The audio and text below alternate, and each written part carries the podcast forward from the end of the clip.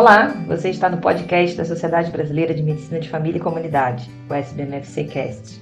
A partir de agora, você vai ficar mais informado sobre temas e debates que estão em alta no dia a dia da nossa especialidade. Eu sou Denise Ornelas, diretora de comunicação da SBMFC, e te dou as boas-vindas desde já. Aproveite o nosso conteúdo e não esqueça de compartilhar com seus contatos, especialmente os profissionais que atuam com você na atenção primária à saúde.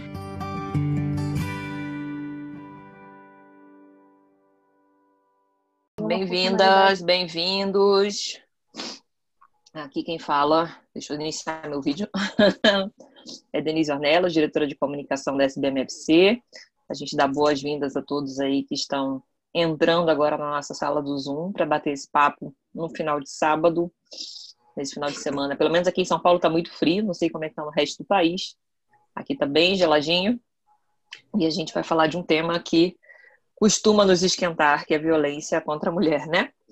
Então, a gente tem um projeto na Sociedade Brasileira de Medicina de Família e Comunidade, desde que começou a pandemia de Covid, de tentar abordar os temas que são do dia a dia, do cotidiano, da atenção primária e dos médicos de família e comunidade. E ficou muito claro para a gente desde o início, né, que as questões de vulnerabilidade iam ser diretamente afetadas e aguçadas aí durante a pandemia. Então, a gente já produziu alguns materiais específicos para atenção primária, a gente produziu um guia de orientações para favelas e comunidades, a gente tem um guia também de orientações para assistência e cuidado na saúde prisional, e agora a gente está lançando esse guia, lançou, na verdade, né, na quinta-feira, que foi o Dia Mundial de Saúde da Mulher, e o Dia Nacional de Combate à Mortalidade Materna, um guia de orientações para profissionais e para pessoas, né, para a população, sobre violência. Então, hoje vocês vão conversar com a gente, sou então também coautora do guia aí, junto com essas 4 mulheres maravilhosas que vão se apresentar agora. Vamos lá em ordem alfabética então, Beatriz, sua apresentação. Tá. Boa tarde a todo mundo, muito obrigada por estarem aqui conosco. Meu nome é Beatriz Ampar, sou médica de família e comunidade aqui em Londrina, no interior do Paraná, e estou aqui hoje para a gente conversar sobre o nosso material. Débora.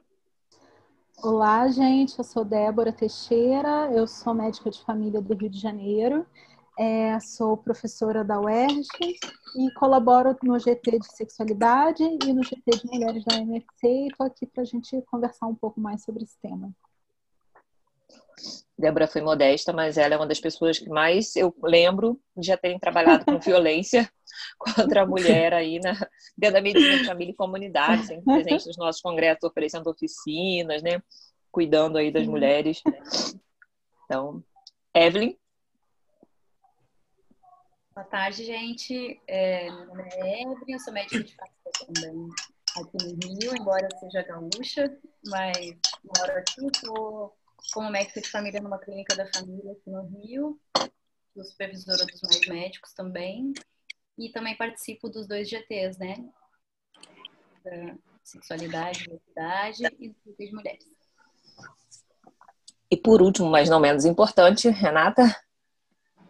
Eu sou Renata, sou médica de família e comunidade também no Rio, sou da gestão da ANFAC, Associação de Médicos de Família e Comunidade daqui, sou coordenadora do GT de Sexualidade, Gênero, Sexualidade, Diversidade e Direitos, e participo também do GT de Mulheres. Beleza, eu vou pedir para vocês que estão chegando aí no nosso bate-papo, participarem diretamente também no bate-papo que a gente tem aqui escrito no Zoom, durante as apresentações que vão ser breves, mas a gente vai fazer uma apresentação inicial sobre os guias. Eu quero que vocês possam, se tiverem dúvidas, questões, perguntas, caso para compartilhar, usem o nosso bate-papo também, porque a gente vai interagir com vocês a partir deles. Então, somos 5 mulheres aqui para falar um pouquinho sobre cada parte da abordagem. A gente vai falar sobre abordagem individual, sobre abordagem familiar, sobre abordagem comunitária. Vamos falar especificamente das mulheres vulneráveis, né, das populações mais grupos vulnerabilizados, na verdade. E no final a gente vai falar um pouquinho sobre a abordagem também dos agressores. Quem vai começar a conversar com a gente é a Débora, então, falando da abordagem individual. E aí, vamos só ver aqui no bate-papo quem já chegou e já se apresentou. Ninguém ainda, então vou passar para a Débora. Enquanto a Débora fala, vocês podem se apresentando, dizer de onde vocês são, o local, né? Qual é a profissão, porque aí depois, antes de passar para a próxima apresentadora, eu leio aqui no chat quem está com a gente. A gente sempre gosta de registrar a presença de vocês, tá bom? Obrigada, então vai lá, Débora. Oi, gente. Boa tarde, então. É um prazer estar aqui com vocês. Como a Denise falou, esse é um tema que eu sou apaixonada e com o qual eu tenho lidado há vários anos. Então, a gente tem dois materiais que a gente desenvolveu, tanto para apoiar os profissionais da atenção primária, quanto um cartilho, um manual, um documento que é sobre população geral. E dentro dessa questão, tem alguns aspectos que eu vou querer conversar com vocês, exatamente para fomentar dúvidas e debates e reflexões e a gente possa conversar, tá? Eu não tenho uma apresentação, eu vou só falar mesmo, mas eu acho que em algum momento a gente pode compartilhar as capas, né, dos materiais para as pessoas saberem do que a gente está falando. Então, o que eu vou começar falando é que a gente se preocupou de trazer a questão da violência intrafamiliar, a violência doméstica, que algumas pessoas chamam, contra a mulher, nesse contexto da pandemia do Covid. Porque é importante a gente entender que a pandemia, ela afeta homens, mulheres e meninas de maneira diferente, né? Ela tem questões sobre a dinâmica dentro do cuidado das famílias, né? A dinâmica do trabalho, as responsabilizações que acontecem do cuidado com crianças, com pessoas doentes, com idosos, com pessoas com deficiência, que muitas das vezes são atribuições sociais quase que exclusivamente femininas, né? Isso não é uma questão biológica, isso é uma questão, uma construção que é social, mas também é cultural, e a gente, como profissionais da saúde da família ou da atenção primária, médicos ou outros profissionais de saúde, tem uma responsabilidade sobre isso. Isso dito, a gente tem que entender que a violência contra a mulher, ela não é um fato que se brotou, né, que aconteceu na pandemia. Na verdade, ele já é algo crônico, muito prevalente, né, que acontece com frequência, que é uma queixa, né, que aparece nas equipes, né, de atenção primária com muita frequência quando a gente está atento a isso, né?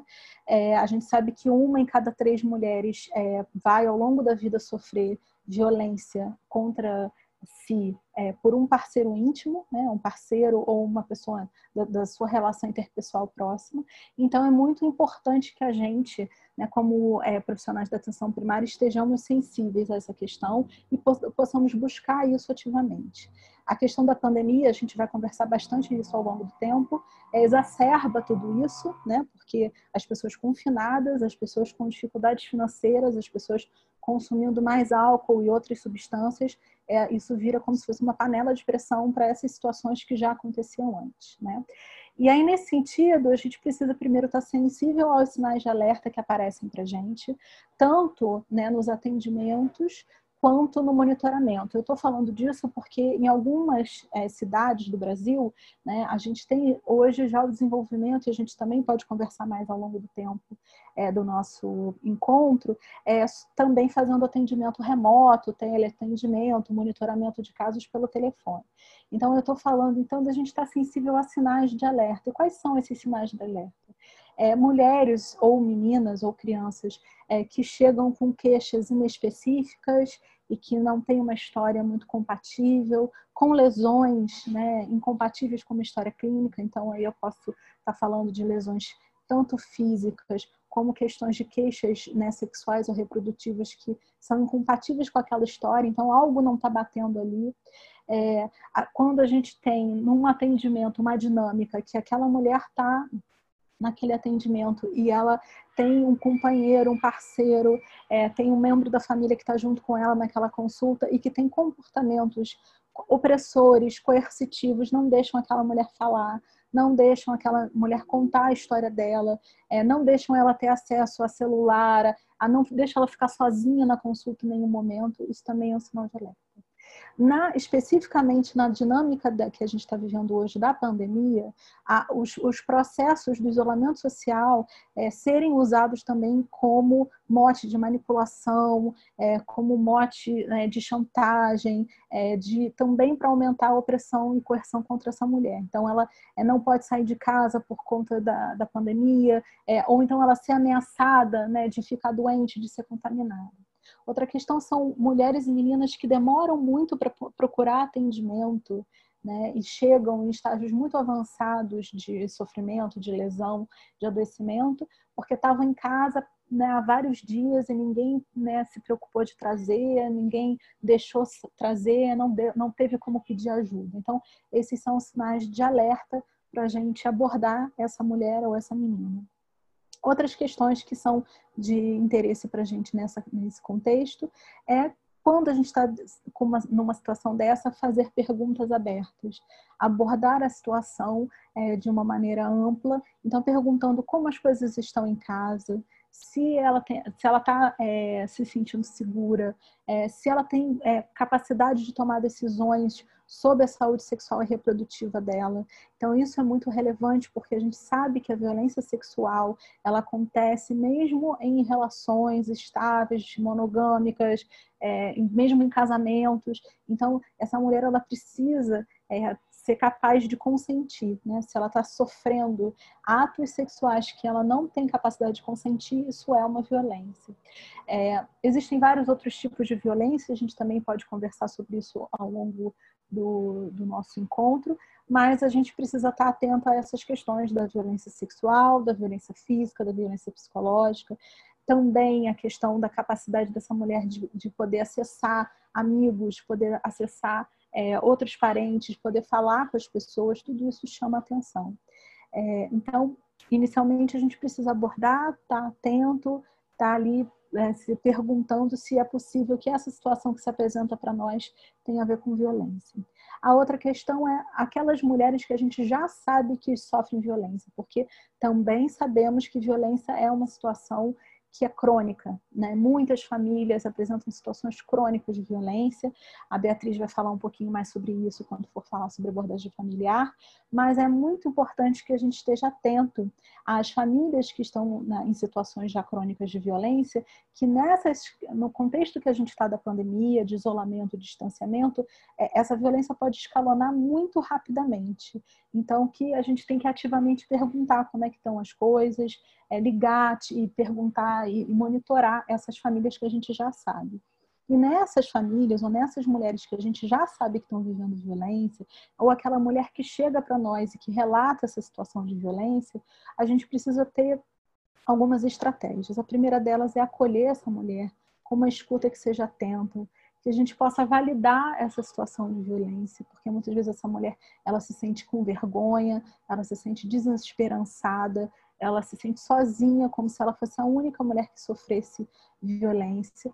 E muitas vezes ela já passou por situações de sofrer uma abordagem inadequada por outros profissionais de saúde, de ter sido humilhada pela própria família quando ela foi pedir ajuda. Então, a gente ter uma escuta atenta, uma escuta acolhedora é muito importante. Então, validar que essa situação ela é uma situação de violência, que é uma situação de sofrimento também importante. E aí, a gente também pode falar mais disso um pouquinho à frente e explorar mais essa questão, mesmo quando essa mulher não nomeia aquilo como violência, porque às vezes ela chega, poxa, aconteceu uma coisa ruim na minha casa, eu briguei com meu marido, ele me empurrou. E aí, ela não nomeia aquilo como violência porque a gente sabe que é um tabu. Né? Falar sobre violência, principalmente a violência intrafamiliar por um parceiro ou uma pessoa com que a gente tem um afeto, é difícil. A gente precisa, então, entender quais são as necessidades daquela mulher, porque quando a gente, como profissional, escuta que uma mulher está sofrendo violência, a gente fica ansioso e muitas vezes a gente quer agir muito rapidamente, a gente quer fazer algo que às vezes não é o adequado para aquela mulher. Então, a gente precisa ouvir o que ela quer. Às vezes ela só quer desabafar, às vezes ela precisa de ajuda mesmo para sair daquela casa, às vezes ela precisa de um roteiro e um plano. Por fim, a gente precisa ajudar essa mulher a construir um plano de fuga. E esse plano, né, um plano de segurança, né, porque a gente precisa, quando vai conversando com ela e avaliando essas necessidades, saber do risco, né? Existe um risco iminente, um risco real de vida dessa mulher sofrer uma violência muito grave? Pode ser que sim, pode ser que não. E esse plano tem que abarcar essas necessidades, né? Esse plano precisa ser preciso, ele precisa ser específico, ele tem que envolver os recursos da comunidade em que a gente está, né? E aí a Evelyn vai falar mais sobre isso quando for falar sobre abordagem da comunidade, mas é importante que a gente não dê informações genéricas, né? A gente hoje aqui vai falar de algumas questões mais genéricas porque a gente está falando com pessoas do Brasil todo, mas cada um de nós está inserido num estado, numa cidade, numa região sanitária e a gente precisa saber os recursos que a gente tem ali.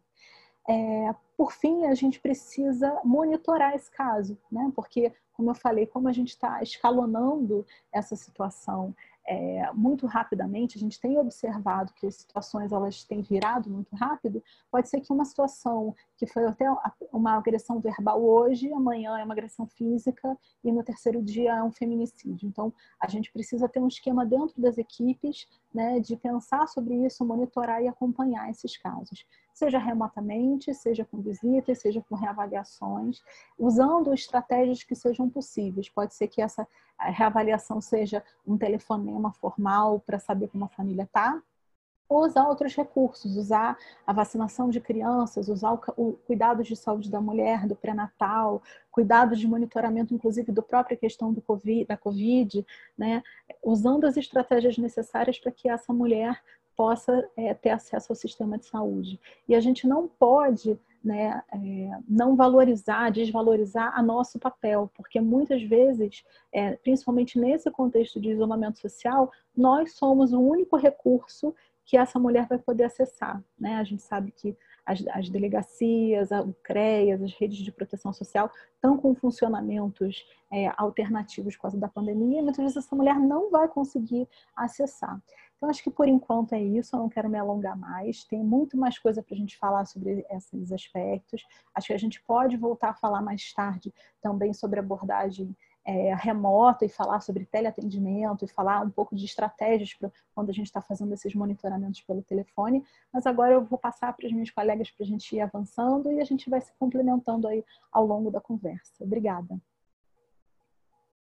Obrigada, Débora. Uma coisa que você falou, né, muitas vezes a mulher acha que ela é a única que está sofrendo aquela situação, uhum, por vergonha, né, mas também muito por culpa, né, acho que é uma coisa muito recorrente, principalmente nesse tempo de pandemia, as mulheres elas estarem carregando aí essa culpa de não estarem dando conta, não tá dando conta da casa, não tá dando conta do trabalho, não tá dando conta das crianças, e muitas vezes a gente tem essa situação, às vezes, do parceiro íntimo também tá vulnerável, ou mais vulnerável, uhum, do que já era nesse sentido também, sim. E aí, quando a gente fala disso, vulnerabilidade, a gente não tá falando especificamente aqui de classe social não, gente, a gente tá falando, uhum, de vulnerabilidades no sentido até do indivíduo que tem medo do que vai acontecer com ele, do que já é hipertenso, do que é diabético, do que acha que vai morrer, do que não acha que vai perder o emprego, né? Então, todas essas vulnerabilidades, claro que elas têm graus diferentes e tem um recorte social, tem um recorte de raça, tem um recorte aí que a gente, né, tem até de gênero, de orientação sexual, isso não acontece só com parceiros e parceiras.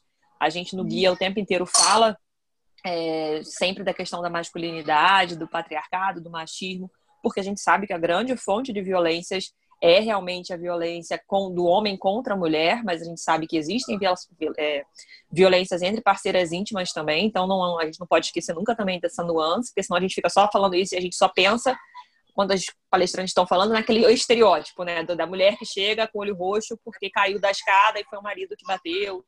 E a gente sabe que não é assim. Muitas vezes a violência ela acontece, inclusive, o pai da mulher pode estar promovendo essa violência com ela, seja ela uma mulher lésbica, seja ela uma mulher heterossexual, por N motivos. A mãe dessa mulher também pode estar promovendo uma violência com ela, principalmente se ela for a provedora da casa, se ela for aquela pessoa que tem que sair, ou se não for também, se for aquela que tem que teoricamente estudar, que teoricamente era quem ia conseguir sair de casa por algum outro motivo, né?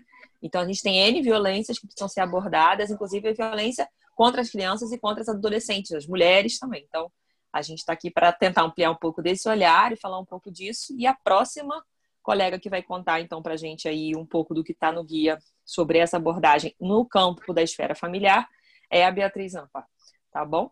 E aí eu vou ler aqui rapidinho para vocês quem é que está no nosso chat aqui. Ó. A gente tem Ludmila, que é farmacêutica, da Residência Multiprofissional de Saúde da Família da UEL.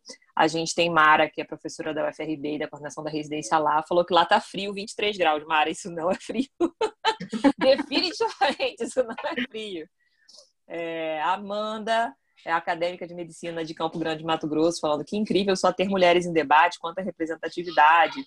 Ana Paula, residente de medicina de família no Rio de Janeiro.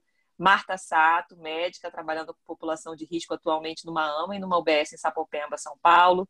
Rita Helena, né, médica de família e comunidade do Rio, ouvindo e aprendendo com essas mulheres incríveis. Até parece que a gente também não aprende, né, com Rita o tempo inteiro. Karine, médica de família em São Paulo. Euclides, médico de família em Poços de Caldas. Finalmente um homem, tá vendo? Tem homem também que quer debater. Mariane, residente de medicina de família do Rio. Já tá falando que o material tá muito bom, dando parabéns. Tchela, médica de família e que tá falando aqui de outras formas de violência também. E aí a gente volta depois para falar da pergunta dela. Gabriela, médica de família do Rio. Catarina, também da UERJ. Então uma galera aí boa participando. Tem uma médica ginecologista obstetra, bem-vinda, Vanessa, também. Luciana Vitorino, médica de família num projeto de saúde corporativa em São Paulo. Ah, tem outro homem, Fábio Deso, médico de família também, em São Paulo, capital. Isabela, estudante de medicina de Passo Fundo. Suzy, de São Paulo, e é psicóloga, bem-vinda. A gente adora quando tem equipe multi aqui para fazer o debate ser mais ampliado. Alexandre, de Pelotas, Rio Grande do Sul. Sônia, em Londrina. Ah, muito legal, gente. Bom vocês estarem aqui com a gente nesse finalzinho de dia para debater. Então, Beatriz, tá contigo. Depois eu leio mais. Quem estiver se apresentando aqui no chat, a gente vai falando de vocês também, tá bom? Perfeito. Vamos lá, então. Entrando um pouquinho no âmbito da abordagem familiar. Então, se tem alguém, algum serviço que consegue conhecer a história das famílias e a importância das famílias nesses contextos de violência, são as equipes de saúde da família, né? Então, a gente já pode levar em consideração todo o conhecimento prévio que a gente tem dessas famílias, dessas comunidades, para lidar com essas questões agora, que, como a Débora falou, esse isolamento tensiona muito mais e uma violência que estaria crescendo aos pouquinhos, digamos assim, agora ela fica muito mais acelerada. E o que nós vamos fazer diante disso, né? Então, um passo importante para a gente fazer essa abordagem familiar é entender quem mora com essa usuária que está sendo vítima de violência, e se tem mais de uma pessoa em situação de violência e se tem mais de um agressor. Por que isso? A mulher pode estar sofrendo, a criança pode estar sofrendo, o idoso, as agressões, elas podem vir de diversos lados. Não só, por exemplo, do parceiro, pode vir do irmão, do pai, enfim. Então, entender esse contexto é muito importante. Quantas pessoas não moram em, sei lá, 7, 10, mais do que 10 pessoas em uma casa, e esse contexto, ele vai, num momento de isolamento, vai ser cada vez pior esses graus de violência, agressões, enfim. Então, entender esse mecanismo familiar, identificar os agressores e as possíveis vítimas é uma coisa muito importante. Uma outra coisa para a gente avaliar nessa abordagem familiar é a divisão do trabalho doméstico, avaliar a sobrecarga da mulher, seja por atividade diária de casa, cuidar de filhos, cuidar de pessoas doentes, muitas, né, precisam trabalhar, cuidam de idosos, têm responsabilidades múltiplas. E conseguir entender isso e fazer essa escuta e avaliar, talvez ajude essa família a, quem sabe, fazer uma redistribuição, enfim. E também para a gente acolher esse sofrimento, essa sobrecarga, que muitas vezes a mulher nem identifica que ela está nessa situação de sobrecarga e excesso de cuidados e tarefas, enfim. Ela sente que ela está cansada, mas ela não sabe de onde vem tudo isso, né? E fora as agressões que pode vir de vários atores aí. E a gente sempre tem que graduar, né? Em que grau que está essas agressões, essas violências. E aí vem aquela necessidade de sair dessa vida. Então, a partir do momento que a pessoa ela entende que ela está numa situação de violência, a equipe de saúde tem um papel muito importante nesse reconhecimento, né? Porque se reconhecer, não necessariamente com essa palavra, estou sofrendo violência, mas se reconhecer num relacionamento abusivo, em uma dinâmica familiar que não está adequada, Isso é muito importante e pode chegar à decisão difícil de sair de casa, de ter que mudar de vida para conseguir viver, digamos assim, né? E é claro que isso é uma decisão difícil, então isso envolve recurso financeiro, o bem, digamos, a casa que a pessoa tem, envolve filhos, envolve força, autocuidado, autoconhecimento, o emocional da pessoa, então envolve muitas coisas. A equipe de saúde tem que estar preparada para receber, acolher e poder aconselhar e ajudar na medida do possível essa vítima de violência. Os profissionais de saúde não podem ser mais um local de julgamento, né? A gente tem que ser um local de acolhimento e um espaço seguro. Então, garantir para a pessoa que ali é um espaço seguro, que ela pode contar o que está acontecendo, que ela pode contar com esse serviço de saúde, sem ficar pressionando. Mas eu já te falei que era para largar essa pessoa. Não é a abordagem correta. É um espaço, né, de acolhimento e não de acusação. Espaços agressivos, ela já está vivendo, né, na casa dela, então esse espaço da equipe de saúde precisa ser mais acolhedor. Quando existe essa vontade de sair de casa, essa motivação para mudar de vida, aí a equipe de saúde pode fazer um planejamento junto com essa vítima de como vai ser isso. O que é viável para essa pessoa? É um abrigo? É um amigo? Uma casa de um amigo, de um familiar próximo? Algum lugar que seja seguro para ela? Mapear essa rede, construir essas alternativas, exige muita criatividade, muito acolhimento, assim, por parte da equipe, né? Estimular sempre a resiliência. Geralmente são mulheres que já superaram outros tipos de problemas durante a vida, então tentar ressaltar essas coisas e criar um plano criativo, efetivo e principalmente seguro para essa pessoa. Conversar com pessoas da família e amigos sobre essa situação de violência pode ser uma estratégia legal, desde que a vítima tenha consentido que você fale sobre isso com outras pessoas, né? Então, tomar esse cuidado de não romper o sigilo que você tem ali com ela. E se você conseguir fazer contato com outras pessoas da família, com outros amigos, orientar essas pessoas que o que elas puderem fazer por essa mulher é válido. Então, seja uma conversa, acompanhar no serviço de saúde, acompanhar na delegacia para fazer a denúncia, porque não é uma coisa fácil. Quantas vezes a gente escuta alguém que teve coragem e iniciativa de ir lá e daí chegou lá e voltou. Então, essa companhia, esse apoio, essa força é muito importante. Se oferecer para cuidar dos filhos, por exemplo, para fazer alguma atividade fora, que esteja sobrecarregando essa pessoa. Então, tudo isso são coisas importantes. Nesse contexto de pandemia, a equipe precisa conversar e avaliar como é que vai ser feita essa abordagem familiar. Então, é claro que todos os conhecimentos prévios da pandemia devem ser levados em consideração. Então, a equipe, os agentes comunitários de saúde são essenciais nesse planejamento. O monitoramento, já que não, na maioria dos lugares não está tendo consultas eletivas, então fazer esse monitoramento, partir de onde? Desses casos já conhecidos, talvez pegar as fichas de notificação que a unidade já notificou, seja de criança, seja de mulher, porque muitas vezes essas violências elas estão relacionadas, fazer o contato ativo por telefone, chamar para vacinação, como a Débora deu a ideia, enfim.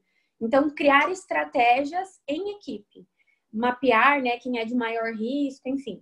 Então, todas essas coisas são muito válidas e importantes. A gente tem que entender a potência do nosso serviço de atenção primária no acolhimento e na abordagem dessas mulheres. Bom, trouxe algumas coisas principais e aí ao longo da conversa a gente pode ir amadurecendo as ideias. Posso passar a bola para a próxima. Certo, Beatriz, obrigada. Bom que você colocou aí outras categorias de vulnerabilidade, né? As mulheres idosas também muito vulneráveis já pela essa questão de serem grupo de risco, né? Da Covid, muitas vezes eram as pessoas que ajudavam muito, né? A sustentar casas, organizar casas. E às vezes com esse isolamento elas têm, né, uma dificuldade maior de fazer essas articulações, então talvez até ficando também reféns aí dessa questão de segurança alimentar, de segurança emocional, para além da vulnerabilidade específica de já ter um companheiro ou uma companheira que também são agressores, filhos agressores, né? Então a gente tem realmente uma situação aí complexa, então precisamos lembrar de todas. Aí, ó, tem mais gente aqui. Eu já falei deixa eu ver, a Catarina, que é da UERJ. Então, o Lucas, também é medicina da UERJ, mas é acadêmico, da Liga de Medicina de Família e Comunidade. Keline, da UFRB. Tita, Patrícia Schuey, que é coordenadora do nosso GT de Mulheres da Medicina de Família, junto comigo, com a Carol e com a Bruna. Professora também em São Paulo. Bom te ver aqui, Tita. Mariana, R1, da Prefeitura de Campinas. E a Ercília, enfermeira da Estratégia Médica da Estratégia de Saúde da Família. Bem-vindas a todos e todas e todos que estão aqui no nosso chat. Eu vou passar para a Evelyn para falar então da abordagem comunitária. Vai lá, Evelyn. Obrigada, Dê. Essa questão da abordagem comunitária eu acho muito fundamental, né, da gente sublinhar e destacar a nossa função de médico de família, médica de família e comunidade, né? Esse âmbito comunitário, ele muitas vezes no dia a dia é esquecido ou é secundarizado, muitas vezes até pela própria gestão, né? Que às vezes a gente fica enfurnada dentro do consultório, né? Atendendo muitas demandas, muitas questões mais individuais, e muitas vezes a gente não consegue ter a atenção devida a esse âmbito comunitário. Né? E, na verdade, tem muitas coisas que a gente pode fazer.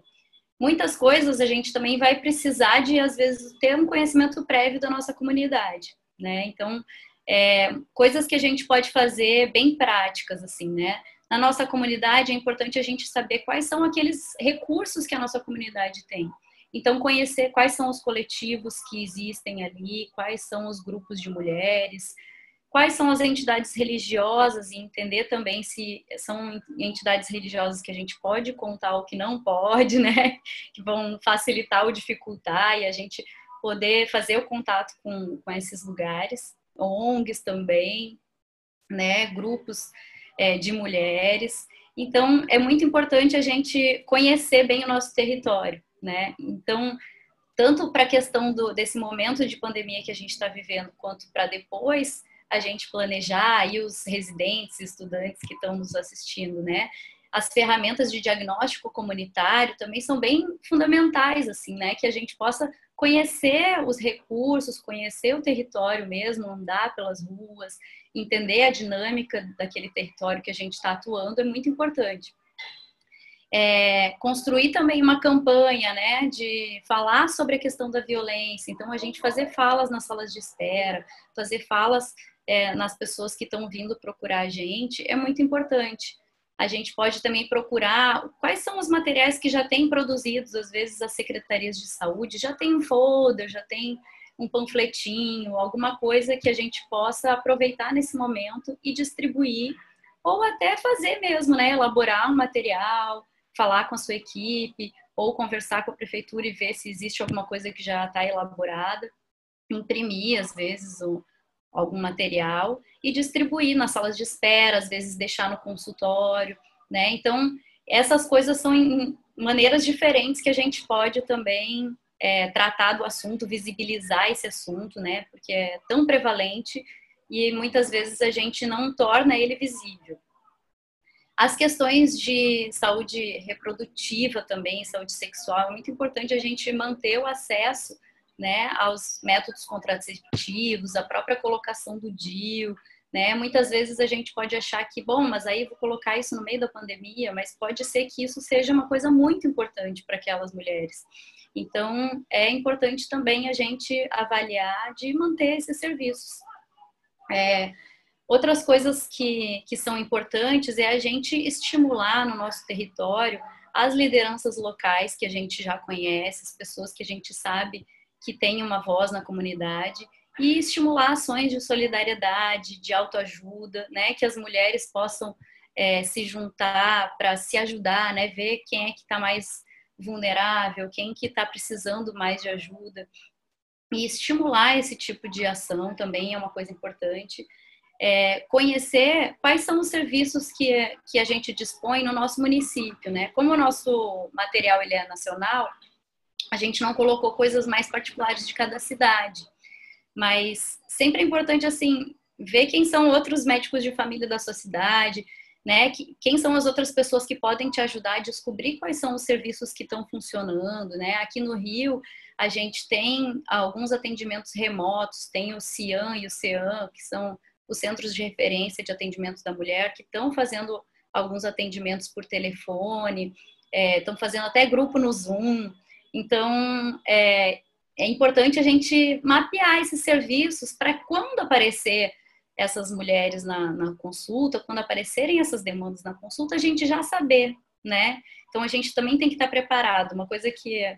Tinha uma professora que falava que a gente sempre estuda o guia de hipertensão, estuda o guia de diabetes, mas a gente muitas vezes não estuda, né, a questão da violência. Então, a gente também tem que se preparar para isso, né? Então, saber mapear quais são os serviços que estão funcionando, ter, às vezes, o contato de alguém que trabalha nesses serviços, que possa facilitar, né, o encaminhamento, o atendimento, é importante.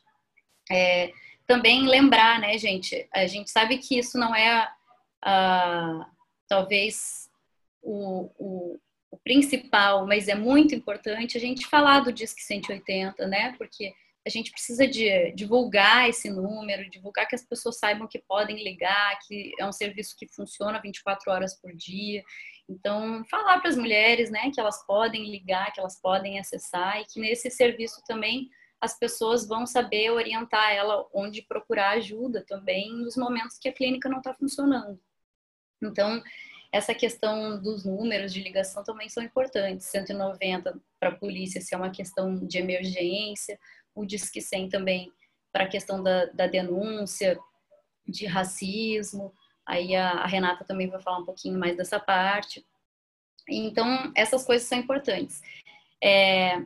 Quando a gente fala da questão de violência e fala um pouco de denúncia, é sempre importante a gente pontuar uma coisa que sempre aparece nas oficinas, né, Débora?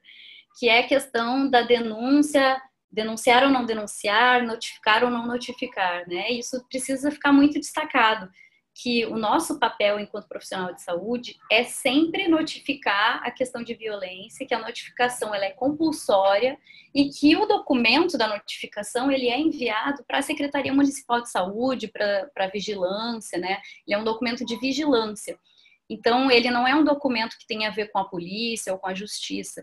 E a gente percebe que as pessoas têm ainda muita confusão com esses termos. Então, a notificação ela é obrigatória e ela é um instrumento de saúde. Se a gente for olhar o documento da notificação, a gente percebe que ela ajuda a gente a mapear algumas questões de risco, a entender um pouco como é que está a situação e, às vezes, perguntar coisas que, às vezes, a gente não lembra de perguntar. Então, o documento da notificação, ele pode ser até útil, né, para a gente fazer essa abordagem, ajudar a gente na abordagem. Outras coisas que não vão dar tempo da gente falar e explorar com profundidade, mas que é importante a gente, pelo menos, pontuar, é que existem várias formas de violência, né? A violência psicológica, a violência física, sexual, a violência moral, patrimonial. E aí, muitas vezes, a gente foca na questão do olho roxo, como disse a Denise, e não pontua também que a questão da violência psicológica, ela é uma violência que é muito importante e que a gente precisa notificar também e abordar também, né? Que muitas vezes a gente trata como normal, assim, né? E muitas vezes as próprias mulheres que a gente atende naturalizam, né? Ah, briguei com meu companheiro ou com a minha companheira, mas briga normal, né? Então, acaba naturalizando. Então, o nosso papel também é, às vezes, de problematizar isso.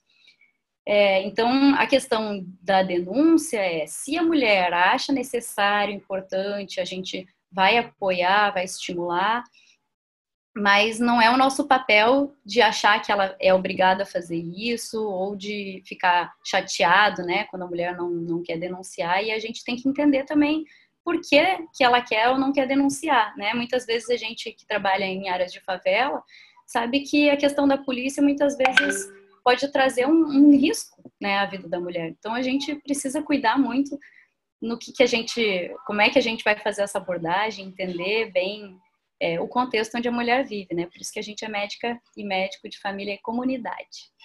Então vou passar a bola aí para o próximo, para as próximas, e aí a gente segue mais na parte do debate depois.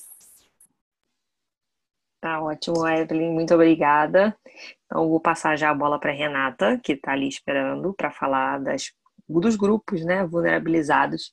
A gente fez sessões especiais no nosso guia, quem ainda não viu, né, a gente teve essa necessidade de trabalhar alguns grupos com quais a gente acaba muito falando nos dois GTs, né? Como esse material ele foi escrito pela gente, mas ele é produto das discussões dos grupos de trabalho de gênero, sexualidade, diversidade e direitos e do grupo Mulheres na Medicina de Família e Comunidade, muito do que está ali foi feito a partir de trocas nesses grupos, né? Então a gente aproveita aqui a oportunidade para convidar todos vocês, todas e todos que estão aqui, a participarem desses espaços também, que vocês tiverem interesse. No final a gente pode botar aqui, final não, a Ana tá, nossa querida diagramadora do guia, ele é tão bonito, tão roxinho, tão cheio de figuras, porque a Ana, que é a nossa assessora de imprensa, fez essa diagramação com muito carinho, muito especialmente.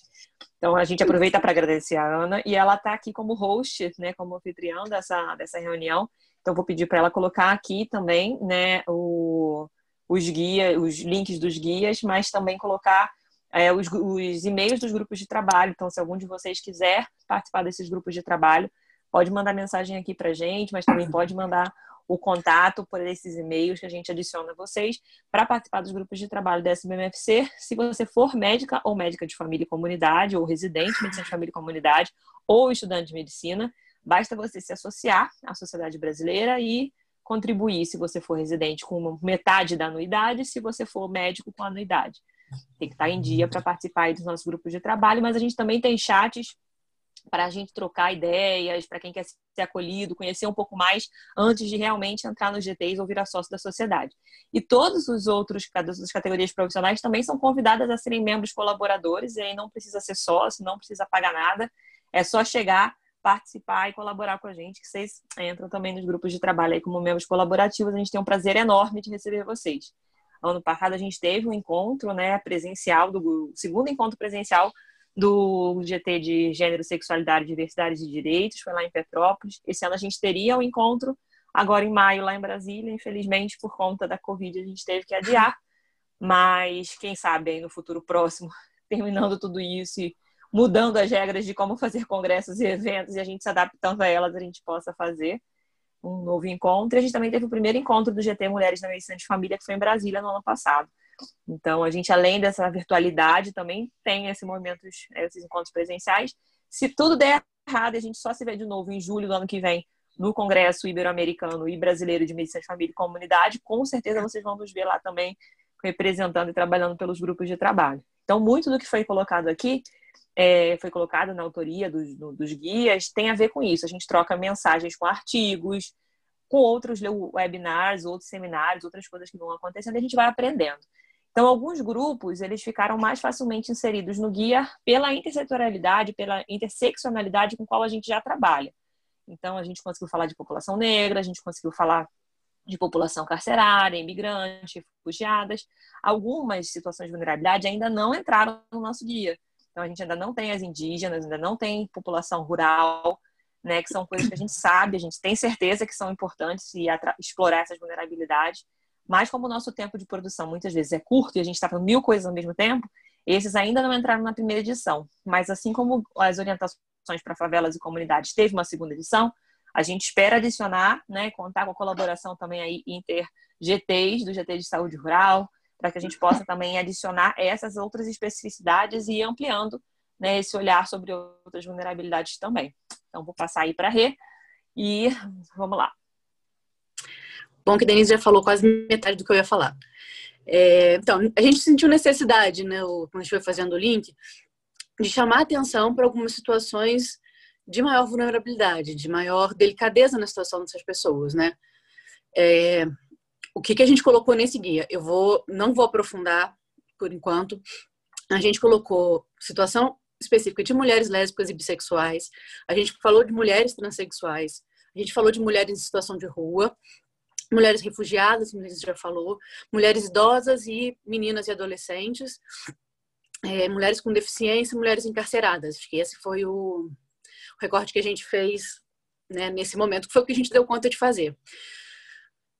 Eu vou abrir mão de aprofundar, ou mesmo de falar rápido, qualquer particularidade de qualquer uma dessas, porque acho que, tentando não me emocionar, eu acho que mais do que nunca a gente precisa agora falar das mulheres negras. Eu acho que está...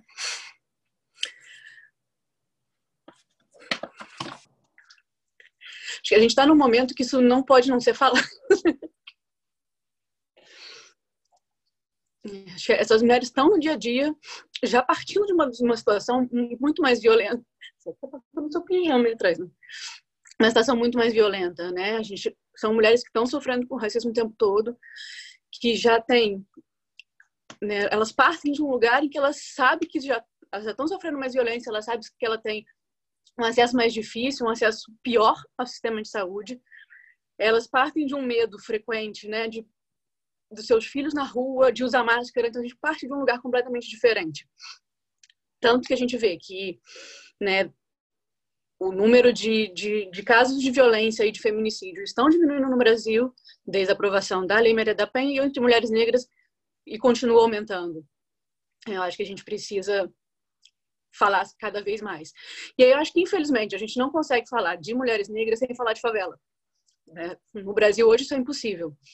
Então, elas são a maioria da população na favela. Não porque a maioria esteja na favela, mas porque elas são a maioria da população favelada, em favelas e periferias. E aí, isso deixa elas numa situação ainda mais complexa. Porque nesses lugares, a gente... manda as pessoas lavarem a mão e elas não têm água disponível. A gente manda elas ficarem dentro de casa e elas são baleadas dentro de casa. Então, eu acho que falta saneamento, falta acesso a serviços de saúde, falta acesso à assistência social. E é isso, a gente sobra violência, né? A gente viu aqui no Rio essa semana passada foi um absurdo. Assim, a gente teve várias operações policiais que mataram muita gente em várias favelas do Rio. Nesse momento que a gente está mandando as pessoas ficarem em casa. Então, eu acho que é isso. Pode continuar, Zé. Não, a gente vai continuar. A gente acha que você representa a nossa emoção e o nosso sentimento nesse momento, né? Hoje também foi um dia especialmente difícil para mim. Eu acordei bem desanimada, né? Por conta da... não das manifestações do que aconteceu nos Estados Unidos, mas de perceber do quanto isso ainda tem pouco impacto ou reverbera, né? A gente tem visto nos noticiários, alguns grupos que a gente trabalha especificamente com essa situação, eles se sensibilizam, né? Trabalham a temática, mas o quão distante está na realidade de ser uma pauta do dia, da ordem do dia, para todos os brasileiros e brasileiras, né? Então, a gente, até numa forma comparativa de ver o que aconteceu nos Estados Unidos e o que está acontecendo no Brasil, né? A gente acabou de ter vários meninos negros assassinados e a comoção pública ou a reação pública não foi com essa intensidade. E a gente não culpabiliza o movimento negro pela não intensidade do movimento, mas a gente entende justamente o quão atrás e o quão frágil a gente ainda está, até nos nossos direitos civis, até para conseguir ter coragem de ir para a rua e fazer isso, até para poder conseguir fazer esse enfrentamento neste momento histórico mais do que nunca do nosso país. Então, de fato, foi muito triste. Eu fiquei, hoje pela manhã, estava relendo algumas coisas e lembrei, né, dos dois casos, últimos dois casos de mulheres também que foram assassinadas nos Estados Unidos. Eu vou falar aqui porque acho que é importante a gente falar sobre violência contra a mulher, até nesse aspecto global. Uma foi uma enfermeira, em novembro do ano passado, de 2019, que foi assassinada por um policial porque houve uma denúncia de que estava tendo uma festa, uma coisa no prédio dela, que estava sendo vendido drogas, e ele entrou no apartamento dela, que estava com a porta aberta, e deu 4 tiros e ela morreu. Uma enfermeira norte-americana no passado. E esse ano foi uma médica, agora no começo de março, foi bem no começo da pandemia, dia 20 de março, era uma médica do correspondente ao SAMU norte-americano, né? Ela morreu com 8 tiros também dados pela polícia. Então, assim, uma situação muito triste. Minto, a outra não era enfermeira, era estudante de medicina, a Anastácia, eu acho o nome dela. Enfim, mas situações muito tristes e de muita vulnerabilidade em que a gente acaba se expondo bastante, né? para fazer esse. Ontem, quando eu fui fazer um post, já tá no Facebook, eu fiquei pensando 1000 vezes se eu deveria fazer isso nesse momento da nossa vida.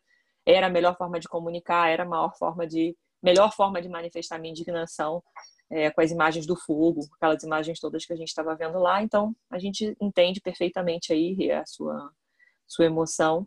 E acho que nesse contexto todo, a gente, quando se posiciona em relação à interseccionalidade, né, a gente realmente tenta ver o quanto se sobrepõe todas essas formas de violência contra as mulheres, né? Então, você ser uma mulher deficiente, negra, idosa, é muito mais complicado do que talvez ser só uma mulher deficiente. E isso não quer dizer que é uma disputa de quem sofre mais. Isso quer dizer que a gente tem que ter olhares particulares para essa superposição de sofrimento. Muitas vezes o nosso trabalho na atenção primária vai realmente ser conseguir conciliar intersetorialmente com os outros profissionais da equipe multiprofissional uma forma de apoiar essas pessoas. E aí, já aproveitando, dando gancho para o que eu fiquei responsável por falar, que é cuidado ao agressor, esse é um dilema, né? A gente não precisa ir na literatura para saber que toda vez que a gente fala sobre agressores, e eu estou usando aqui a palavra agressores mesmo para a gente poder problematizar, inclusive esta palavra, isso é uma questão para as equipes, né? A gente tem sempre muito ainda numa mobilização, acho que é quase afetiva, essa sensação no Brasil de que o que resolve é o punitivismo, o que resolve é a gente botar preso, é a gente fazer a denúncia, a polícia vir e tirar.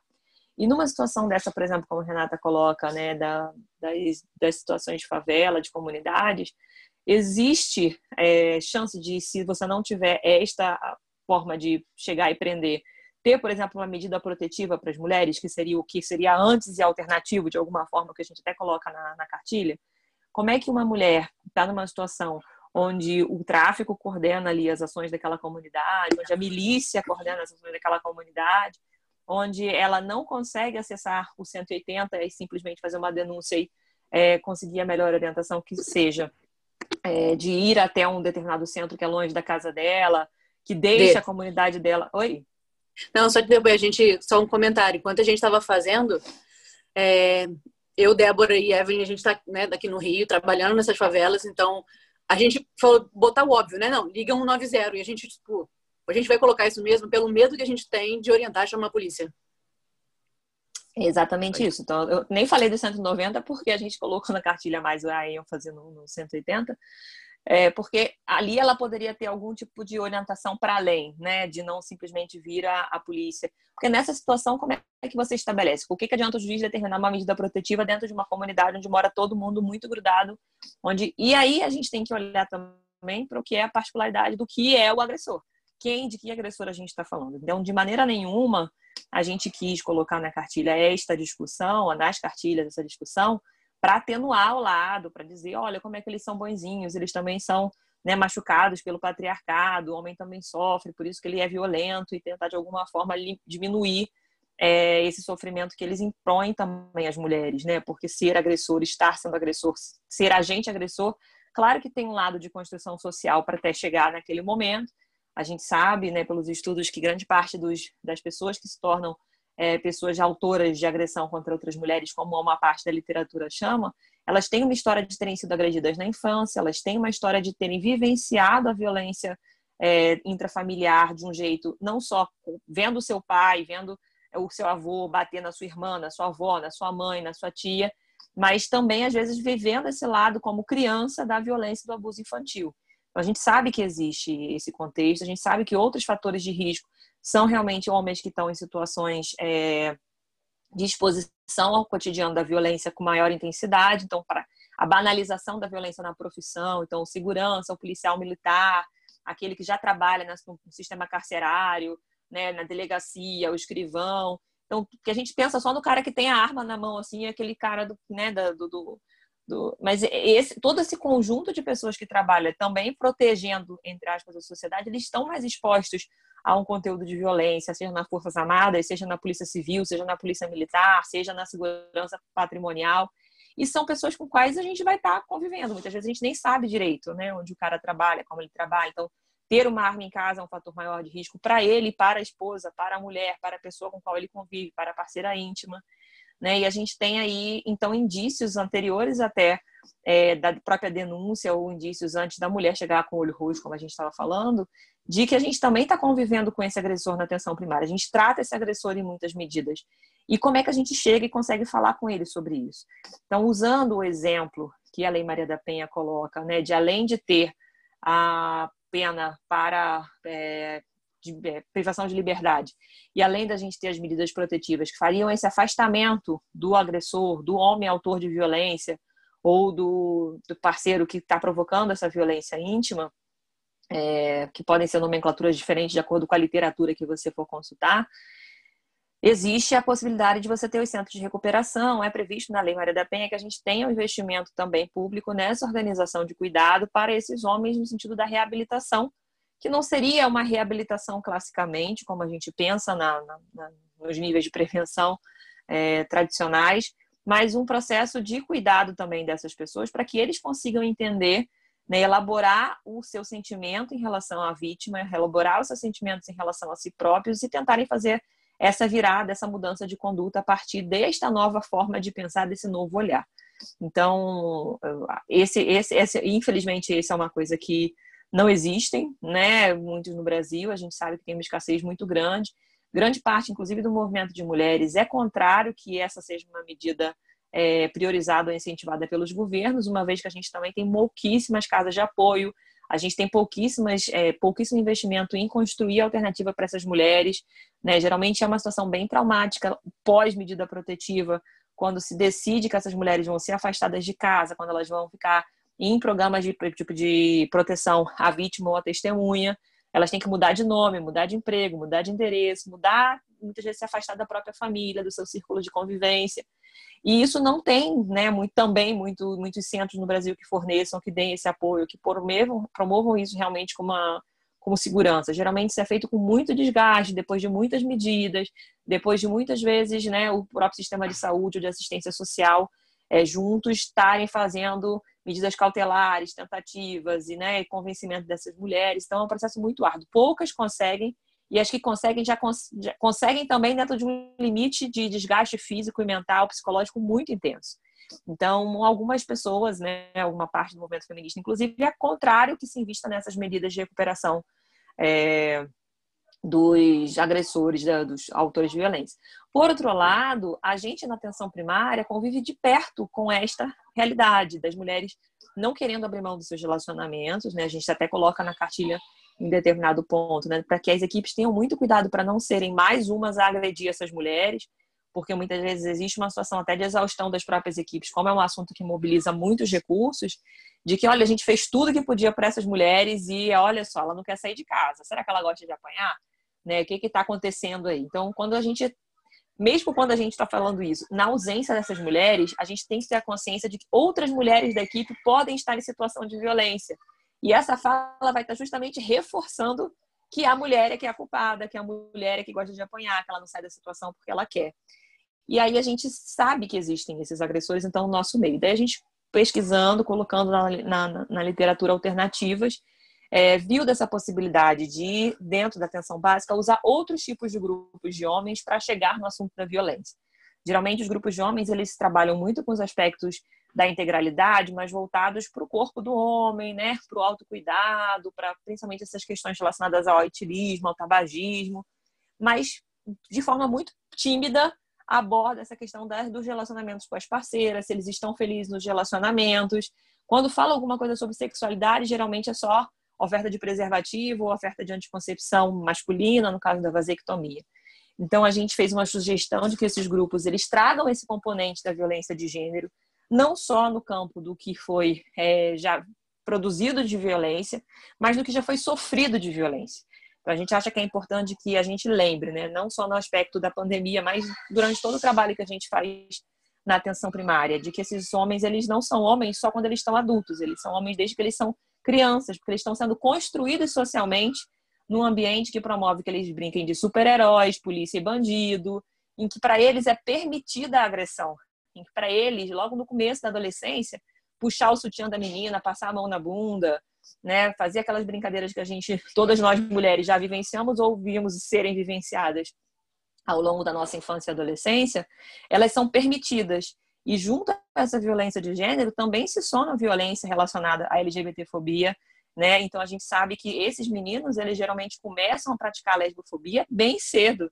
Eles começam a ser homofóbicos bem cedo nas escolas. E não podemos chamar isso de bullying. Não é só, tipo, tem quem está sofrendo bullying e o autor do bullying. Não, a gente tem que nomear os tipos específicos da violência, inclusive para fazer esse reconhecimento de quando há um recorte de violência de gênero. E eles precisam ser expostos bem cedo a esse tipo de conteúdo. Então, também não dá para só fazer saúde nas escolas, para ensinar sobre alimentação saudável, o que é menstruação, como respeitar o seu parceiro, sua parceira, né, quando você está junto num relacionamento. Não, a gente tem que pensar nas dimensões que isso tem na sociedade, nessas relações que a gente vai criando.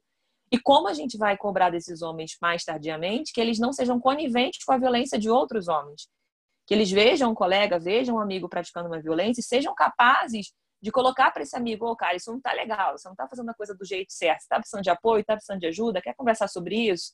Né? E não só de uma forma de achar que ele também vai ser o cara que vai denunciar o colega, vai denunciar o amigo, porque isso a gente sabe que é muito mais difícil da gente conseguir ou da gente alcançar num processo só educativo da sociedade. Né? Então, tentando abrir um pouco mais essa amplitude de como lidar com essas situações, a gente colocou lá 2 artigos, né, da American Family Physician, que são artigos que estão em inglês, obviamente, né, mas que dão uma base, um pouquinho do que o médico de família é responsável, como é que ele pode fazer essa abordagem até no campo individual para esses homens, e também como ele pode levar isso para os grupos e para os contextos onde ele, trabalhando em equipe, poderia facilitar essa abordagem. Então, a gente colocou mais isso na cartilha no sentido de abrir aí as mentes.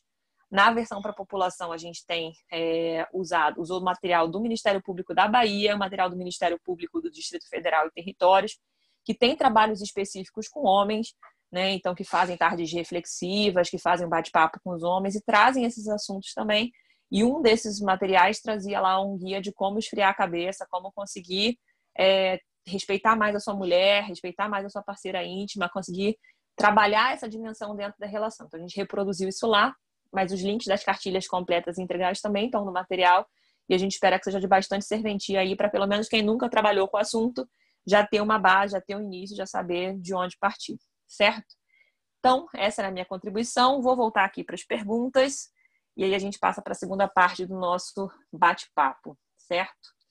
Bom, a gente tem aqui da Tchela. Sou médica MFC. Gostaria de pontuar uma outra forma de violência contra a mulher durante o Covid, que muitas vezes não aparece por estar como segredo de justiça. Mães médicas que são ameaçadas por ex-companheiros de perder a guarda de suas crianças e alteração da residência porque as mães médicas estariam contaminadas pelo Covid, porque todos os médicos estão, entre aspas, sick. Boa, Tchela. Vamos falar disso já, então, daqui a pouquinho. Vamos se dividindo aí, meninas, quem quer falar do quê? O Carlos falando: há um grande impacto emocional e psicológico diante da suspeita de Covid. Afinal, diante de tantas notícias e restrições sociais, o medo da morte leva as pessoas ao pânico, principalmente as mães. Com certeza, a gente fica não só preocupado quando a gente acha que a criança tem Covid, mas quando a gente acha que ela vai ter qualquer coisa e vai pegar Covid se for para o hospital também. Então tem essa pressão também aí de cuidado. E posso falar de cadeira que essa semana minha filha teve um TCE e foi horrível.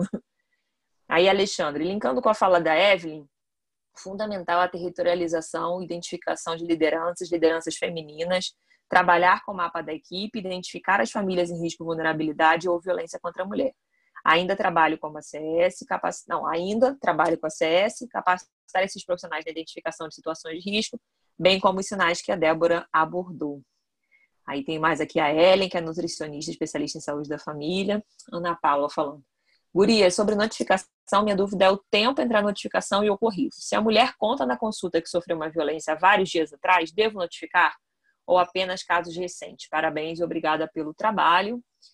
Então, acho que aí a Débora pode responder, né?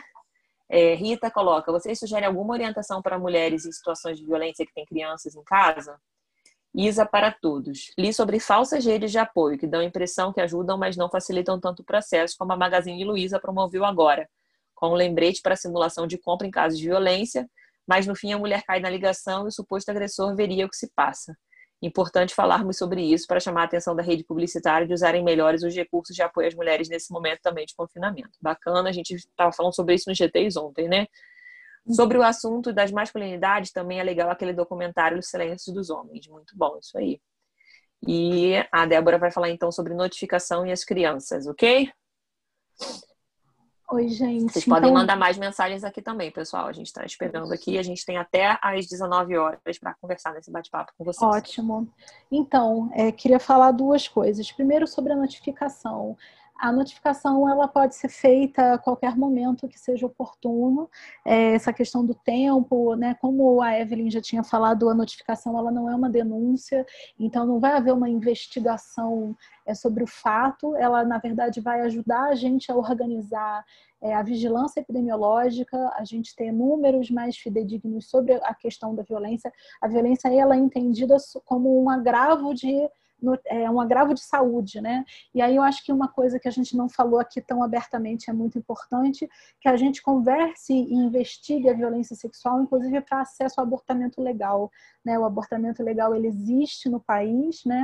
Então a gente precisa, quando a gente chega a uma mulher, né, com queixas de violência, quando chega uma mulher que a gente tem suspeita de violência sexual, e inclusive durante, né, a abordagem de um TIG positivo, de um início de um pré-natal, da gente conversar sobre isso, se houve ou não violência sexual. Lembro que Denise fez uma oficina no nosso último seminário sobre gestação indesejada, não desejada. Então essa é uma questão, né? A notificação, como a Evelyn falou, ela tem um link, né, que a gente colocou no material, e ele pode nos ajudar muito, inclusive, a investigar outras violências, né? A ficha fala sobre violência autoprovocada, ela fala sobre a violência contra criança, violência contra idoso.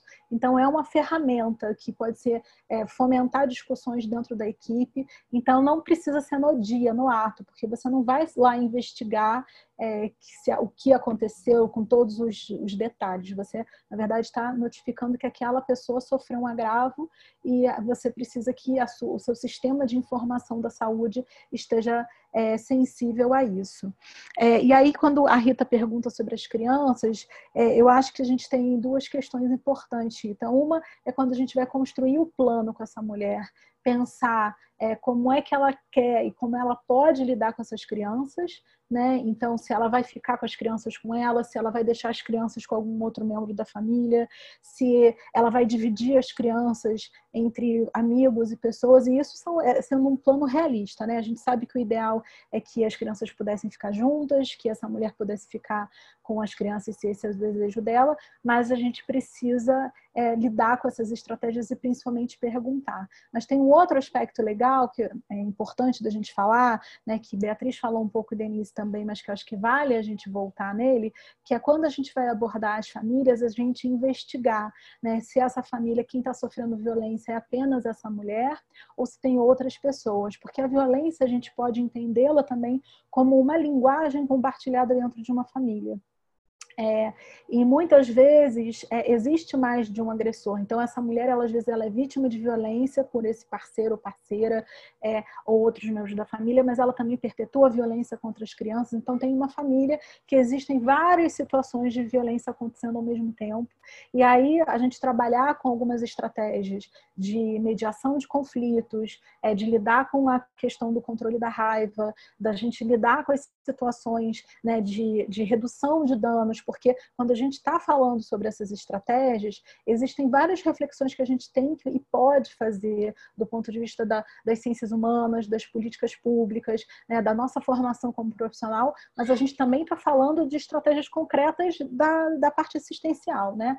E aí, quando a gente está falando dessas estratégias concretas da parte assistencial, inclusive de falar, de não deixar álcool com acesso fácil, né, da gente tentar fazer uma redução, o acesso a substâncias, né, drogas ou outras substâncias que se use, que elas alteram o nível de consciência, dificultam esse autocontrole. Então, assim, a gente sabe hoje, é concreto, que o consumo de álcool aumentou, né, por conta do isolamento social e da quarentena.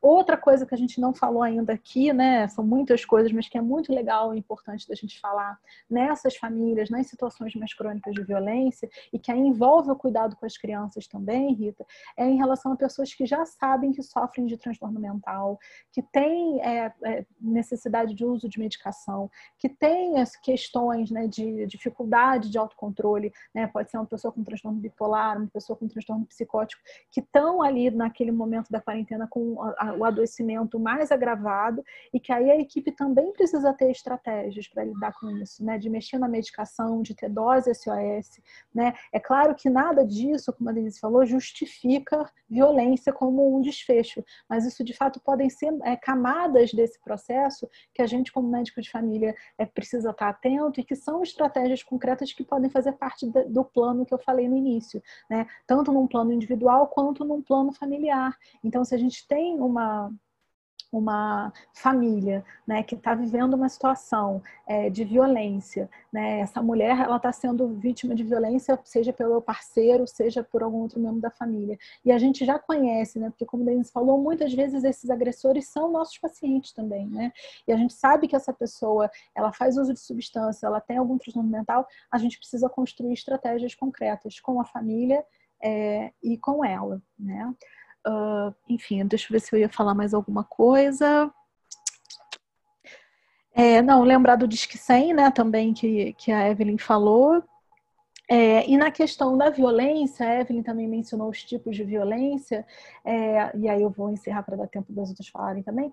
A gente precisa lembrar da negligência, né? A negligência principalmente contra idosas, pessoas com deficiência, crianças também visto. Então, essa questão que eu falei do atraso, do acesso ao tratamento, do acesso, como o Denise falou, à alimentação, isso também pode ser notificado como violência, e isso também precisa estar nesse plano, né, da nossa estratégia.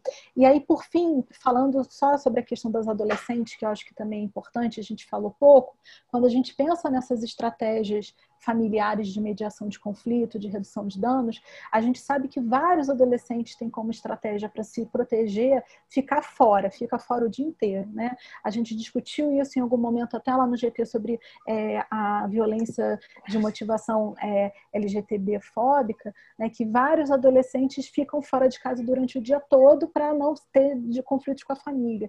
Então, e agora está todo mundo trancado nessa panela de pressão. Então, a gente precisa ter estratégias sobre isso e, inclusive, pensar, né, nessas estratégias alternativas entre um abrigamento, uma medida protetiva, mas tem como ficar na casa de outra pessoa, né, as famílias ampliadas, porque a gente também acaba, quando pensa em família, fala muito de família nuclear, né? A gente tem um conceito muito conservador e tradicional sobre família, mas muitas vezes quando a gente vai esmiuçar, né, o círculo familiar, o ecomapa dessa pessoa, a gente vai ali destrinchar os recursos que ela tem uma outra família, que é o recurso onde ela vai se sentir mais protegida, e às vezes ela não se sente autorizada a buscar esse recurso porque tá esse caos aí. Como é que eu vou pedir ajuda, né? Como é que eu vou pedir ajuda se tá todo mundo ferrado numa pandemia? E a gente, como profissional de saúde, muitas vezes ajuda a autorizar essa questão de pedir ajuda, de mobilizar outros recursos. É isso, gente. Não sei se eu ajudei nas respostas. Sim, com certeza, Débora. Evelyn, Beatriz, Renata, querem falar alguma coisa sobre isso? Porque eu quero responder sobre a questão da Tchela, né, das médicas ameaçadas em relação aos filhos. Posso? Só complementar. Isso, complementem a Débora aí. Eu acho que tem muitas questões, né? À medida que a Débora foi falando, várias coisas foram vindo, assim. Mas uma coisa que eu acho que é bem importante é a gente falar da questão da coerção sexual, né? Nas relações íntimas. Essa questão da negociação, né, sobre se vai ter relação sexual ou não, muitas vezes não acontece, né? Então, é muito naturalizado isso, né, pela mulher, no sentido de achar que tem a obrigação de transar e que esse é o papel mesmo, e isso aparece quando a gente oportuniza que as pessoas falem sobre o assunto. Então, muitas vezes a gente... estar aberto e falar sobre isso, né? E aí eu acho que tem uma parte bem legal que a gente colocou lá, de fazer perguntas indiretas, como é que estão as coisas em casa, como é que estão as relações sexuais e tal, é importante para a gente poder também abordar essa questão da coerção sexual nas relações íntimas, e aí a gente vai ter N casos para ilustrar isso. Outra coisa importante é a gente lembrar que existe a possibilidade, que eu lembrei, assim, que é uma coisa interessante de comentar, de abrigamento, né? Em algumas situações mais extremas, da mulher procurar um serviço de atendimento que vá conseguir encaminhá-la para algum abrigamento, se for necessário. E acho que só com respeito à dúvida que a Luciana colocou aqui da questão das delegacias e tal, isso é muito comum, né? De ter essa questão de ter um retorno muito negativo e tal com as delegacias. Por isso que eu acho que, assim, o nosso papel também de advocacy, né? Que o pessoal fala da gente advogar pelas nossas usuárias também faz parte da gente fortalecer essa mulher, né? Aos direitos que ela tem e tal, e às vezes construir com ela como é que vai ser essa ida à delegacia, né? Como é que vai ser essa denúncia, às vezes mapear a questão da rede de apoio, se alguém pode ir com ela, dela ir, às vezes, depois que ela já tiver construído esse plano, né, de como vai se sentir segura e se precisar, a questão da fuga, como a Débora comentou. Então, infelizmente, realmente essa questão do atendimento nas delegacias ainda tem muito para caminhar, né? Por isso que a gente também acha muito fundamental que isso não seja o central. E muitas vezes a gente vê as pessoas assim, ah, mas a mulher não quer denunciar, não sei o quê. Tem um monte de outras coisas que a gente pode fazer que não seja denunciar, né? Então, a gente centrar o cuidado nessa pessoa que a gente está atendendo e não centrar numa questão legal. Beatriz, quer falar? Não? Tá próxima, então tá bom. Então, sobre essa questão que a Tia trouxe, eu não tenho dados, até cheguei a procurar aqui enquanto a Débora falava, né, no celular, para ver se tinha mais alguma coisa. Mas eu tenho também experiências, né? Eu e Renata, a gente teve uma amiga de faculdade que fez essa denúncia também. Uma anestesista que trabalha numa UTI e o ex-marido fez ameaças de ficar com a criança, mesmo no processo de guarda compartilhada, e não devolver a criança por conta dela já estar exposta. E ameaças que evoluíram, inclusive, para vou tirar seu plano de saúde e ela ficar descoberta da Covid nesse risco iminente de pegar a Covid e ficar descoberta do plano de saúde, então usando a situação da pandemia de uma forma para cometer a violência verbal, a ameaça, toda aquela parte que a gente sabe que, né, a violência psicológica, que é terrível, né? E aí, esse momento, principalmente para a justiça, também é muito delicado, porque a gente sabe que as varas, né, estão trabalhando aí em sistema de também urgência, à distância, home office. Então, se já era uma coisa difícil, né, ter julgada qualquer tipo de medida protetiva, medida cautelar com maior velocidade, nesses casos, então, que a gente tem aí a pandemia também modulando as ações do judiciário, ficou ainda pior. Então, realmente, a gente tem uma situação de vulnerabilidade para as mulheres, não só médicas, mas acho que de profissionais de enfermagem, né, todas as mulheres que estão aí envolvidas diretamente na linha de frente com isso também. Claro que a gente também ouviu casos de homens que também tiveram ameaça de suas ex-esposas por conta disso, isso acontece de ambas as partes, né, não tanto na alienação parental, quanto na questão mesmo das ameaças, mas no caso das mulheres, eu acho que tem uma situação maior, né? Porque muitas vezes elas têm a guarda principal e nesses aspectos elas vão depender do ex-companheiro, vão depender da família, às vezes, do ex-companheiro, para poderem trabalhar, continuarem pagando suas contas, subsistir, né? Então são condições de agravamento. Eu acho que a gente precisa dar visibilidade, sim, a essas questões, falar mais sobre isso, porque muitas vezes a gente coloca como se médicas não fossem suscetíveis à violência, né? Parece que o nosso recorte é a gente não apanha, a gente não sofre violência verbal, a gente recebe muito bem, então a gente não tem violência patrimonial e a gente sabe que isso não é verdade, né?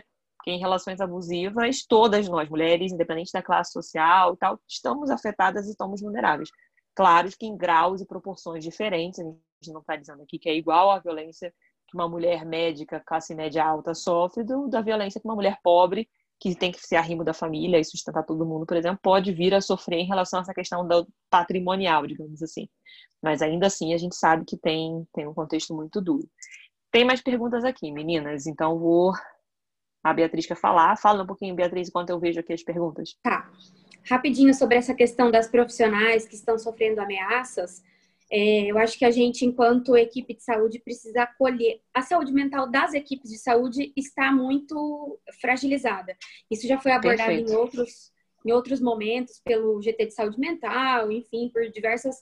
Mas a gente pensar nas equipes enquanto recurso da própria equipe. Então, fazer essa escuta dessas mães que que sofrem violência, que estão sofrendo ameaças, enfermeiras, enfim, todo, né? Não é só a questão das médicas aí, mas cuidar muito das nossas equipes, porque a saúde mental realmente está muito, muito sensibilizada nesse momento e nós somos recursos importantes da população e da nossa equipe de saúde, não esquecer disso também. Às vezes essa escuta e esse acolhimento já ajuda muito. Muito bom, Beatriz, acho que é isso, né? Acho que a gente poder falar sobre esse assunto e não ser um tabu, né? Essa coisa do a gente não sofre violência, ou a nossa violência não é tão grave assim, precisa ser tocada. Aí tem alguém aqui que se identifica como MFC, Carinho Feliz para Todos, sobre a questão levantada pela Tchela de médicas ameaçadas de perderem o contato com seus filhos durante a pandemia. Conheço caso em que a médica teve que provar que não estava atendendo presencialmente para não perder o contato com as crianças, mesmo o pai das crianças respondendo na justiça por estupro de vulnerável. Violência psicológica medonha. Pesado, né? A Luciana Vitorino fala assim, ó, outra questão é se vocês conhecem algum projeto que tem feito atendimentos online, especialmente no quesito de aconselhamento e prescrição de métodos anticoncepcionais. Boa, Lu. Importante isso também, né? Demóstenes, boa noite. A luta de todas as mulheres é super válida. O sofrimento das agressões físicas e psicológicas acontece em todo momento ao redor do mundo e para isso os homens conscientes, precisam participar do debate. Igualdade de gênero e grau por dias melhores e para todos. E Débora colocou aqui sobre a força de trabalho em saúde, né, Débora? Tem um comentário aqui no chat, se vocês quiserem ver. E aí o Alexandre tinha feito um comentário cheio aqui, bem bom. Temos que cuidar para que a notificação não nos traga uma falsa sensação de problema resolvido. A gente tentou bastante trazer esse conteúdo na cartilha, né, para mostrar o que tem que ser, o que pode ser e como a gente pode fazer para além da notificação. E achar que passou o problema para frente, né? A bola está com o outro agora. E Evelyn falando, né, dessa questão ainda da parceria íntima em relação à coerção sexual. E acho que é bem pontuado mesmo, né? Então, a gente tem chegado mulheres para a gente lá, meus residentes atenderam semana passada, uma mulher que sofreu estupro marital e estava querendo fazer o abortamento seguro, pedindo encaminhamento para o serviço, e toda a família dela, que é evangélica, contrária. Até me lembrou, né, no domingo a gente assistiu, não sei quem teve acesso, mas o episódio da série da Básica, recomendo, são os últimos dois episódios da segunda temporada que estão sensacionais, e um deles falava justamente sobre essa questão do aborto, e aí a gente não pode deixar de falar, né, como a Débora colocou, das situações de aborto legal, mas também das situações de aborto que não vão ser legalizados e que vão precisar de orientação no sentido mais estrito da palavra, orientação não de como fazer ou como praticar o aborto, mas em relação à redução de danos e o que é um abortamento seguro. Então a gente tem mais do que nunca a obrigação de tentar sensibilizar essas mulheres para quais são as condições precoces que elas devem procurar o sistema de saúde caso elas tenham algum sintoma, caso elas tenham algum sinal de alerta, né, o que não pode ser feito, o que não deve ser feito, e explicar direitinho para elas todas essas questões aí, fazerem ponderações, não no sentido de fazer elas não quererem fazer mais o aborto, mas que elas entendam minimamente que elas não precisam se expor a um aborto completamente ilegal e inseguro, né, em determinadas condições aí de vulnerabilização que podem piorar a vida dela e podem até tirar a vida dela. Então é bem importante a gente falar disso. Meninas, quem quer falar? Renata? Pode. Pegando o som. Não, vocês estavam falando, eu me lembrei da questão da violência patrimonial. Estava me lembrando também de alguns grupos de mulheres que perderam quase completamente o seu meio de subsistência, né? Que são os profissionais de sexo e as mulheres em situação de rua. Que a população de rua depende de ter gente circulando para dar dinheiro, para comprar bala, para comprar o que eles estão vendendo. Depende de restaurante aberto para conseguir doação de comida. Então, a gente tem visto a situação da população de rua piorando muito, né? Inclusive de crises de abstinência por causa da droga que eles usavam e não conseguiram mais usar. A gente falou, quando a gente escreveu também, de idosas que muitas vezes a família fica com cartão, mas acho que várias, né, mulheres adultas não idosas também passam por isso. E isso foi só que eu achei importante de colocar. Certo. Beatriz? Duas coisas. Primeiro, sobre a anticoncepção, que surgiu aí uma pergunta sobre isso, eu acho que tem um recorte de classe muito importante, porque assim, quem tem acesso, quem tem dinheiro, vai na farmácia, compra o seu anticoncepcional lá, seja com orientação, sem orientação, enfim, acaba de um jeito ou de outro tendo esse acesso. Quem não tem, quem depende da unidade de saúde para ter acesso a anticoncepção injetável, oral, enfim, e precisa de uma receita, e não estão tendo consultas eletivas e tal. Eu acho que aqui, como nós estamos com um público bem diversificado, acho que vale essa discussão nas equipes de orientações por telefone, de acolher essa demanda da anticoncepção como uma coisa prioritária, que tem que ser, não é uma coisa assim, ah, dá pra gente conversar depois da pandemia, não dá. Então, se essa pessoa tivesse dinheiro ou acesso, ela poderia ir lá e comprar. Mas se ela depende de uma receita, de uma burocracia, assim, eu acho que a gente, enquanto equipe, pode organizar um fluxo sobre essa anticoncepção. E um outro adendo, as mulheres trans, nesse momento que 90% profissional do sexo, então elas estão atendendo em casa, indo, se arriscando, enfim, e estão sendo muito ameaçadas quando elas vão atender a domicílio, enfim, e podem sofrer ameaças, sofrer lá dentro, estão sozinhas no lugar. É uma população que já não tem acesso à saúde, que já tem diversos riscos, então é uma população muito vulnerável, que tudo que a gente puder fazer, orientar, acolher, eu acho que é válido. Obrigada, Beatriz. Isso aí, eu acho que até nessa questão do anticoncepcional, a gente viu várias iniciativas de médicos de família que mantiveram a agenda para a colocação de DIU, né?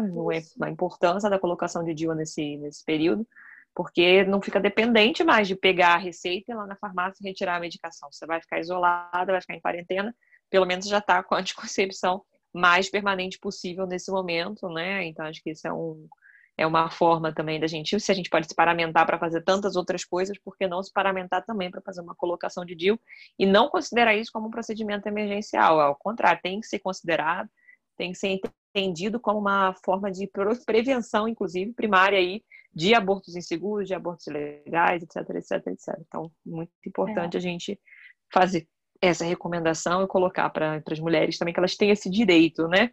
Mais do que os profissionais, que na cartilha dos profissionais é o dever, na cartilha da população que elas têm esse direito. Porque o acesso ao direito sexual e reprodutivo, ele sempre é muito restrito, mas em situações de pandemia, crise econômica, a gente sabe, e é assim que a gente começa, inclusive, a nossa cartilha, né, nossos guias, falando que são os primeiros direitos atacados, são os direitos das mulheres. Né? Então, não basta aparecer uma crise econômica, como a Simone de Beauvoir dizia, para que a gente veja essa redução, e é o que a gente tem visto não só aqui, mas no Brasil inteiro, né, no mundo inteiro, vários relatos sobre isso, aumento de violência, vulnerabilidade, dificuldade de acesso a métodos anticoncepcionais. E aí a gente também está numa parceria da Sociedade Brasileira de Família e Comunidade com a Amnistia Internacional, que lançou uma campanha 2 semanas atrás, que a gente tem repercutido aí, sobre nós não vamos morrer, nós não vamos ser invisíveis, nós merecemos ser cuidados durante a pandemia da Covid-19. Então, quem tiver interesse pode procurar lá o @da Anistia Internacional no Instagram ou o próprio Facebook, saber mais. Eles incluíram várias populações vulneráveis nessa campanha. Então, você pode deixar gratuitamente lá a sua mensagem, que vai ser encaminhada no abaixo-assinado diretamente para o presidente, para o presidente do Supremo também, para o presidente da Câmara dos Deputados, para o presidente do Senado, para o Ministério da Saúde. Né? Você já manda um e-mail lá fazendo todas essas pontuações. Dá para ler, pegar o material da campanha, repercutir. Quem puder fazer a contribuição financeira para a Anistia Internacional do Brasil, importante também, né? Você pode ser sócio, a Anistia, ela depende e vive com nossa grana, assim como a própria Organização Mundial de Saúde, né? Que ontem acabou recebendo aí a notícia de que o governo dos Estados Unidos não vai ser mais membro colaborador da OMS, e a gente sabe o quanto a OMS trabalha nessa questão específica de oferta de métodos anticoncepcionais, principalmente para as populações africanas, para as populações indígenas, indianas, e todo esse processo está correndo um risco muito grande aí, né, de diminuir muito os seus recursos nesse tempo, se realmente os Estados Unidos retirar esse financiamento que fazia a Organização Mundial de Saúde, e que tem sido, né, um agente, pelo menos aqui no nosso país, na América Latina, um agente importante na disseminação de discussões sobre métodos anticoncepcionais, de abortamento seguro. É fantástico o trabalho que nessa área de saúde sexual e reprodutiva a OMS tem feito, né, de produção de material. A gente usa muita coisa que é da OMS sobre esse aspecto. Então, a gente já fica preocupado aí também como essa redução de direitos, ela é micro, mas ela também é macro, ela também é estrutural no conjunto da nossa sociedade, né? Quando a gente vê, por exemplo, os Estados Unidos fazendo essa ameaça e a retirada. Por último, aqui a gente tem uma situação que talvez a gente vai trabalhar com nem se fosse um caso clínico, da Clara Leal. A gente, vou ler para vocês aqui, a gente está já às 19 horas, já está 1h30, mas a gente pega mais uns 10 minutinhos para fazer essa discussão e aí já peço para a gente fazer também as rodadas finais aí de considerações. Então, como lidar com uma adolescente de 15 anos que está grávida pela segunda vez? Primeira gestação foi um aborto inseguro provocado pela mãe com medicação. A nossa paciente não se sente segura em casa, pois nesse momento identifica a mãe como uma das principais agressoras. A mãe também sofreu múltiplas formas de violência em sua vida. Entendemos que ela reproduz na sua relação com a filha. Pergunto, pois estamos com muita dificuldade até de identificar qual é a forma mais urgente de violência que essa paciente está submetida. E a principal rede de apoio dela, que é a mãe, não a apoia e é identificada por ela como uma fonte de violência. Trouxe a situação mais para vocês comentarem mesmo e ouvir sugestões de caminho. Estamos conseguindo criar um vínculo, a R1 está se dedicando muito ao caso, mas sentimos que ela corre risco de vida. Nada melhor do que um caso clínico para a gente fechar caso da vida real, um debate como esse, não é não, meninas? Então, vamos lá. Débora já está ali louca para falar, Evelyn também. Fala, Débora. Não, ela já estava até trocando um inbox aqui com a Clara. Não, eu acho que é uma situação super, super difícil mesmo, né, de identificar. Eu acho que essa é a primeira questão que você trouxe, né, de estratificar que se ela corre risco de vida e se ela se sente ameaçada com essa mãe, ela vai precisar estar em outro lugar, né? Isso é uma decisão muito difícil. E aí essa estratégia que a gente estava conversando antes sobre o abrigamento ou uma outra pessoa da família ou um amigo, porque às vezes é essa questão de escalonar e de dar um tempo para as coisas se acalmarem, com essa, inclusive com essa mãe, né? Porque se estão as duas trancadas em casa o tempo inteiro, ela relata que a mãe é violenta e ela está com medo e vocês estão avaliando o risco de vida, isso é uma questão, né? E ela, sendo adolescente, a gente tem as outras questões da violência, né, do Estatuto da Criança e do Adolescente, redes de proteção à criança que podem ser acionados. Eu acho que essa talvez seja a primeira medida. E eu acho que esse caso é muito bom, Clara, porque eu acho que ele é muito vida real, assim, da gente, no sentido, inclusive, de quanto a gente fica desnorteado de saber quais são as violências que estão rolando, né?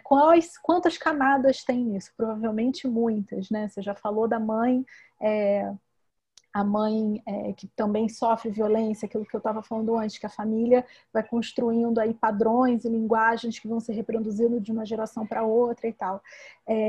E que provavelmente vocês vão precisar abordar essas famílias, né? Abordar a mãe também, de alguma maneira. Mas eu acho que quando a gente vai estratificando um plano, essa é a primeira pergunta: tem risco de vida ou não? A gente pode continuar nesse ambiente com essa pessoa ou não?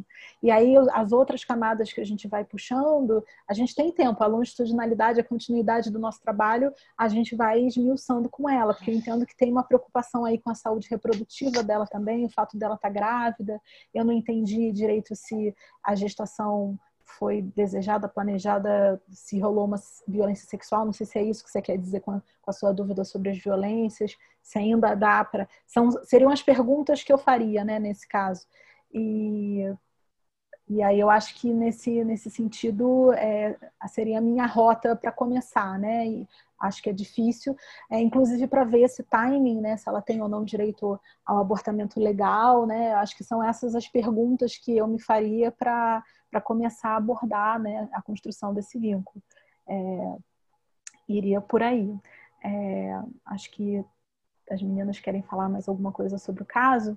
E aí depois, Denise, se der um pouquinho antes da gente encerrar, eu queria falar um pouquinho só sobre os nossos próximos, o que vem aí depois, né? Porque estão dizendo que a gente vai sair, né? Vários gestores aí dizendo que a gente vai acabar com a quarentena, com a reclusão, o afrouxamento, e aí eu queria fazer uma reflexão breve sobre isso. Mas aí deixa as meninas falarem do caso, pode ser? É a última para fazer as considerações, fazer isso e as considerações finais. Isso, e aí eu me despeço, só para não quebrar o raciocínio do caso. Qual das três que quer falar agora? Renata, Evelyn ou Beatriz? Evelyn? Vai lá, Evelyn. Eu quero deixar todo mundo falar também, eu vou tentar ser rapidinha. Eu acho que Débora falou coisas bem essenciais.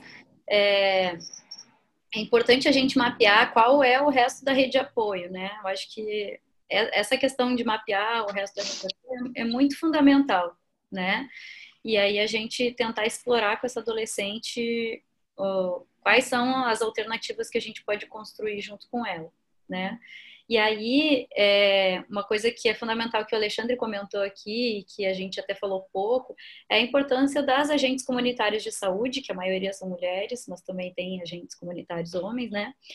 Da gente fortalecer, né, a importância delas, e principalmente em tempos de nova PNAB, né, que vai diminuindo a quantidade de ACS por equipe, e que a gente precisa lutar pela manutenção desse trabalho tão importante, né? E a gente também fortalecer elas mesmas no trabalho delas, veem o que elas podem fazer, delas se entenderem enquanto agentes ali ativas, né? Que podem ser uma rede de apoio também para essas mulheres, e aí talvez nesse caso seria interessante ver quem é a agente responsável, né? Se é uma pessoa que tem um vínculo legal, se dá para construir, e se existe essa possibilidade, né, de construir esse vínculo, se ele não existe.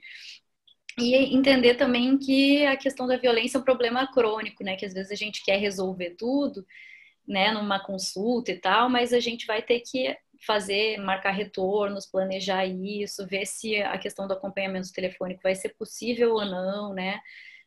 Não deu muito tempo da gente falar, né, Débora, da questão do teleatendimento e tal, mas é bem importante às vezes a gente perguntar, né, na hora de ligar, você está num lugar seguro que você possa falar, né, eu vou te fazer perguntas de sim ou não, e aí você me responde se sim ou não, e aí a gente tentar construir esse ambiente seguro.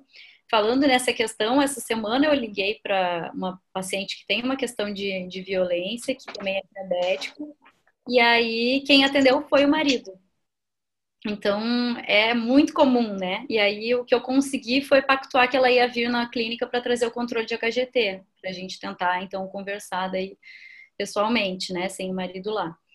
E aí, eu acho que também é importante a gente falar de agregar o NASF, né? Chamar o NASF para trabalhar junto nas unidades que têm esse privilégio, né? Que também estamos aí nesse desmonte também da política do NASF, então, a gente também lutar por ele.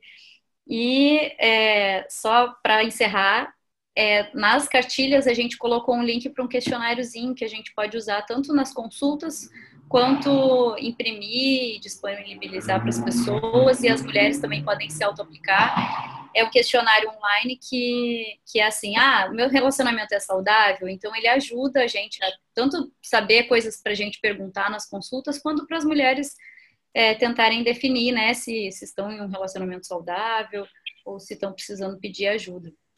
E aí o link está lá nas duas cartilhas. Ótimo, meninas. Obrigada, Evelyn. Beatriz, Renata? Não? Renata? Então tá bom. Então, Débora, você pode falar o que você estava pensando. A Clara está agradecendo, falou que a gravidez ela não foi fruto de violência, ela deseja manter a gestação. E legal. Vamos lá então para as considerações finais. Débora, fala aí do que a gente pode esperar após a abertura, Débora. Estou preocupada aí com essa história toda de abrir no meio de uma curva de crescimento. Pois é. A gente também não falou de uma coisa que a gente quer para fazer na segunda versão da cartilha também, né, gente? Que é a questão da violência obstétrica em tempo de Covid, porque com a redução de número de profissionais por falta de equipamento de proteção individual. Então, as poucas mulheres que já tinham a opção de ter uma doula voluntária, ter uma doula na rede pública, esquece, já está proibido, não pode levar, não poder levar o acompanhante. Tem várias maternidades que a gente tem denúncias de que não é nem a doula, o marido, ou o companheiro, ou a companheira, ou a mãe, ou a amiga que você levava, não estão podendo entrar, porque aí tem mais risco para o bebê, para a equipe, para as outras gestantes. Os alojamentos conjuntos que não recebem visita, porque aí não pode visitar, porque também tem esse mesmo risco. Então, essa também é uma outra coisa que a gente deve colocar aí para a sequência também da segunda edição. Se vocês tiverem outras dicas, botem aí na caixa de sugestões, mandem para a gente, que a gente vai trabalhando, elaborando isso. Vai lá, Débora, agora sim. Então, esse é um assunto apaixonante. Eu acho que a primeira coisa que eu queria falar é que a gente precisa manter esse radar de que é uma questão muito frequente. Às vezes, quando a gente começa a trabalhar com violência de uma maneira mais estruturada, a gente abre acesso, a gente começa a ficar assoberbada, né? E eu já ouvi isso várias vezes dos meus residentes. Mas aqui tem muita violência, como se a comunidade que a gente trabalhasse fosse horrível. Eu falei, não, a gente está fazendo nosso trabalho direito e a gente está conseguindo que as mulheres cheguem, porque isso tem em todos os lugares. É na favela, é no asfalto, é no território rural, em todos os lugares a gente sabe que a violência de gênero contra a mulher intrafamiliar ela é muito frequente. Então, que a gente se abra para essa possibilidade, que a gente comece a buscar recursos, é algo que causa sofrimento, que é difícil, sim, mas que é muito importante e é parte da nossa responsabilidade como profissionais da atenção primária, médicos de família. E aí eu acho que, assim, o que eu queria só que a gente refletisse da violência é a questão de que a gente está vivendo um momento em que alguns gestores estão apontando essa questão da gente reabrir, da gente afrouxar, isso eu acho que é catastrófico do ponto de vista da Covid, do controle da epidemia e tal, mas nem é tanto sobre isso que eu queria falar, mas isso é catastrófico, né? Nem tem o que discutir, mas isso também traz, eu acho que uma desorganização do processo de trabalho, pode trazer uma desorganização do processo de trabalho das equipes, de afrouxamento em relação ao que vai chegar. Então, da gente ter essa preocupação e manter a vigilância sobre os processos de violência, porque não é porque vai acabar isolamento ou quarentena que a violência vai diminuir, não é real. O que a gente viu lá nos países que reabriram é que o número de divórcios escalonou quando acabou, né, o momento de lockdown mais sério. E provavelmente o impacto econômico de recessão, de desemprego, vai afetar, a gente sabe isso, né, já de outros estudos, que vai afetar mais as mulheres, né? Renata mencionou isso, essa questão dos vínculos de trabalho e também das profissionais do sexo, das mulheres em situação de rua, mas a gente sabe que a maioria das trabalhadoras informais do Brasil são mulheres, as trabalhadoras domésticas, então a gente sabe que essas mulheres provavelmente vão continuar tendo e sofrendo os impactos, né, da pandemia, os impactos econômicos durante muito tempo, né? Tem previsões aí dos próximos 18 meses, dos próximos 24 meses. Então, a gente precisa entender que esse aumento da violência que foi tão gritante, que ninguém pôde ignorar, né? E ninguém ignorou, gente, não é porque as pessoas estão muito sensíveis à violência contra a mulher, é porque foi tão gigantesco que ninguém não tinha mais como não olhar para o lado, né? Então, isso começou a emergir. Então, é da gente manter essa vigilância e manter essa atenção de que nesse momento em que, teoricamente, vai se reabrir, que vai um novo normal, né? Que as pessoas estão dizendo que as coisas vão voltar, que apesar da gente saber que não é tão real, os impactos disso nos relacionamentos, na dinâmica intrafamiliar e nessas dinâmicas de violência vai continuar e vai perdurar durante muitos meses. Então, que a gente tem que manter a nossa atenção mesmo nesse contexto. Era isso, gente. E obrigada. Mantenham suas sugestões, a gente sabe que o material não consegue abarcar tudo, né? Porque é um tema gigantesco, mas a gente quer muito o feedback para poder ir aprimorando e trocando com vocês. Obrigada. Muito obrigada, Débora. Quem quer ser a próxima? Renata. Eu queria só assim, lembrar muito que a violência normalmente não é uma queixa que aparece, né? A mulher não aparece para você e fala assim, não, eu vim aqui porque eu tô apanhando. Então, acho que tá sempre atento à demanda oculta, mas e nos grupos, né, mais vulneráveis, fazer busca ativa de violência. Mesmo que, né, fui lá para tomar uma vacina, vale a pena, tem, né, evidências que vale a pena em alguns grupos vulneráveis.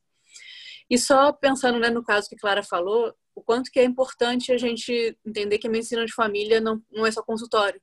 A medicina de família não pode ser só unidade de saúde, não pode só ser uma boa clínica. Que a gente lembrar da saúde da família como um todo, acho que é super importante nesse contexto de violência. E agradecer a todo mundo também. Lembrar que, eu perguntei para as meninas, a gente está divulgando hoje o que a gente fez também um manual voltado para a população. Então, ou para você usar, né, no seu trabalho com a população, ou para divulgar o link só para ela direto, mas a gente fez também uma versão para a população que a gente está lançando hoje também. Bacana, Rê. Obrigada. Quem mais? Beatriz? Eu costumo falar que violência contra a mulher, enfim, é igual a infecção hospitalar. Se não tem taxa de infecção hospitalar é porque a CCIH está fazendo alguma coisa errada. E se a gente não está procurando, não está encontrando violência, é porque a gente precisa melhorar a nossa abordagem, né? Então, é uma coisa que existe. É igual a Débora falou, isso é muito engraçado, né? Nossa, mas aqui tem muito nessa unidade de saúde. Não, é você que está conseguindo chegar nessa conclusão, nesse aspecto. Isso é muito legal. E eu queria só destacar o papel de conversar em equipe sobre isso, porque não existe violência que tenha solução fácil. Então, você me conta um caso, eu falo, ah, é só fazer isso. Isso não existe. Sempre é complexo. E soluções complexas precisam de equipe para trabalhar junto. Então, estar sempre conversando sobre isso, dividir os casos para pensar em redes de apoio. Não necessariamente pensar em solução, né? Hipertensão, você resolve? Não resolve. Você acompanha e melhora a vida da pessoa, entende os aspectos, enfim. Então, é mais ou menos isso. Pensar em equipe, que eu acho que é o caminho. E muito obrigada por essa oportunidade. Aprendi muito com essas mulheres fodásticas. Ui, falei palavrão. Vai pro Spotify, seu palavrão, Beatriz. Evelyn. Ah, só queria agradecer muito. Também aprendi demais, assim, nesse processo. É muito enriquecedor a gente poder trocar. Quero agradecer essa oportunidade de estar participando disso, né? E lembrar da importância do fortalecimento das comunidades, né? Da gente fortalecer a autoajuda, a solidariedade entre as mulheres, né? Da importância da gente fortalecer esse âmbito comunitário mesmo. Queria destacar isso e agradecer muito. Obrigada, gente. Tá ótimo, Evelyn. Olha só, aqui no bate-papo a gente ainda tem mais umas duas. Várias parabéns, né? Alexandre, Sônia Urquiza, Valéria Romanó, a Juliana Kirchner fala para a Beatriz. Excelente colocação, Beatriz. Material muito bom, agradeço, né? E o Fábio também, vocês são incríveis. Muito obrigada por proporcionar esse espaço. A gente que agradece vocês. A gente teve passou de 50 pessoas aqui ao longo do período que a gente ficou. A gente sabe que a gente divulgou bem em cima da hora mesmo, porque a gente terminou o guia correndo para a gente conseguir lançar no dia 28. Então, é um esforço muito grande, né, nesse tempo de pandemia. Eu acho que uma das violências maiores que a gente também está submetida a todas nós, todos e todas, né, é um aumento da carga de trabalho absurdo. Acho que todo mundo está sobrecarregado, porque tem que ler artigo, tem que aprender, tem que discutir outras coisas. E a vida não parou. E aí, a vida não parando, você tem que aprender outras tecnologias para interagir. Você tem que se adaptar em linguagem, você tem que se adaptar em formato, você tem que dar suporte emocional para sua família, para os seus amigos, e você se sente cobrado. E às vezes aquele tempinho que você tem para dar aquela descansada vai ser o tempinho que você vai separar para fazer uma ação como essa, né? Então, agradecer muito aí, Débora, Beatriz, Evelyn, Renata, que foram as guerreiras que foram liderando aí esse processo de construção da autoria do guia. A Ana, nossa assessora de imprensa, que além de diagramadora, tá aqui com a gente nesse sábado. Foi ela que a gente não queria nem fazer hoje. Ela falou, não, tem que fazer hoje, porque o assunto tá na pauta do dia, a imprensa tá aí, vocês têm conteúdo, tá um material muito bacana. Então, ela, nossa, além desse apoio que ela faz do logístico e a comunicação, ela também acaba sendo uma voz da sociedade muito próxima da gente, né? Para a gente saber se a gente está acertando ou não, se o que a gente está fazendo tem produção, tem conteúdo que atinja com quem a gente quer falar, que não são só os médicos de família e comunidade nesse caso. Como a Renata reforçou, a gente está aí lançando também o guia para a população, né, que pode ser compartilhado não só com as mulheres que vocês atendem, né, gente, mas acho que vale a pena a gente mandar isso para toda a sociedade. Manda para a mãe, manda para a irmã, manda para a prima, manda para as amigas da faculdade. Manda para todo mundo, divulga, porque é informação de qualidade e que, se fizer sentido para as pessoas, elas vão compartilhar também. É isso que a gente pretende com o nosso trabalho, né, até esse momento. Então, acompanha aí as cenas de redes sociais. Não esqueça aí que ainda não curte a gente no nosso Instagram, @SBMFC.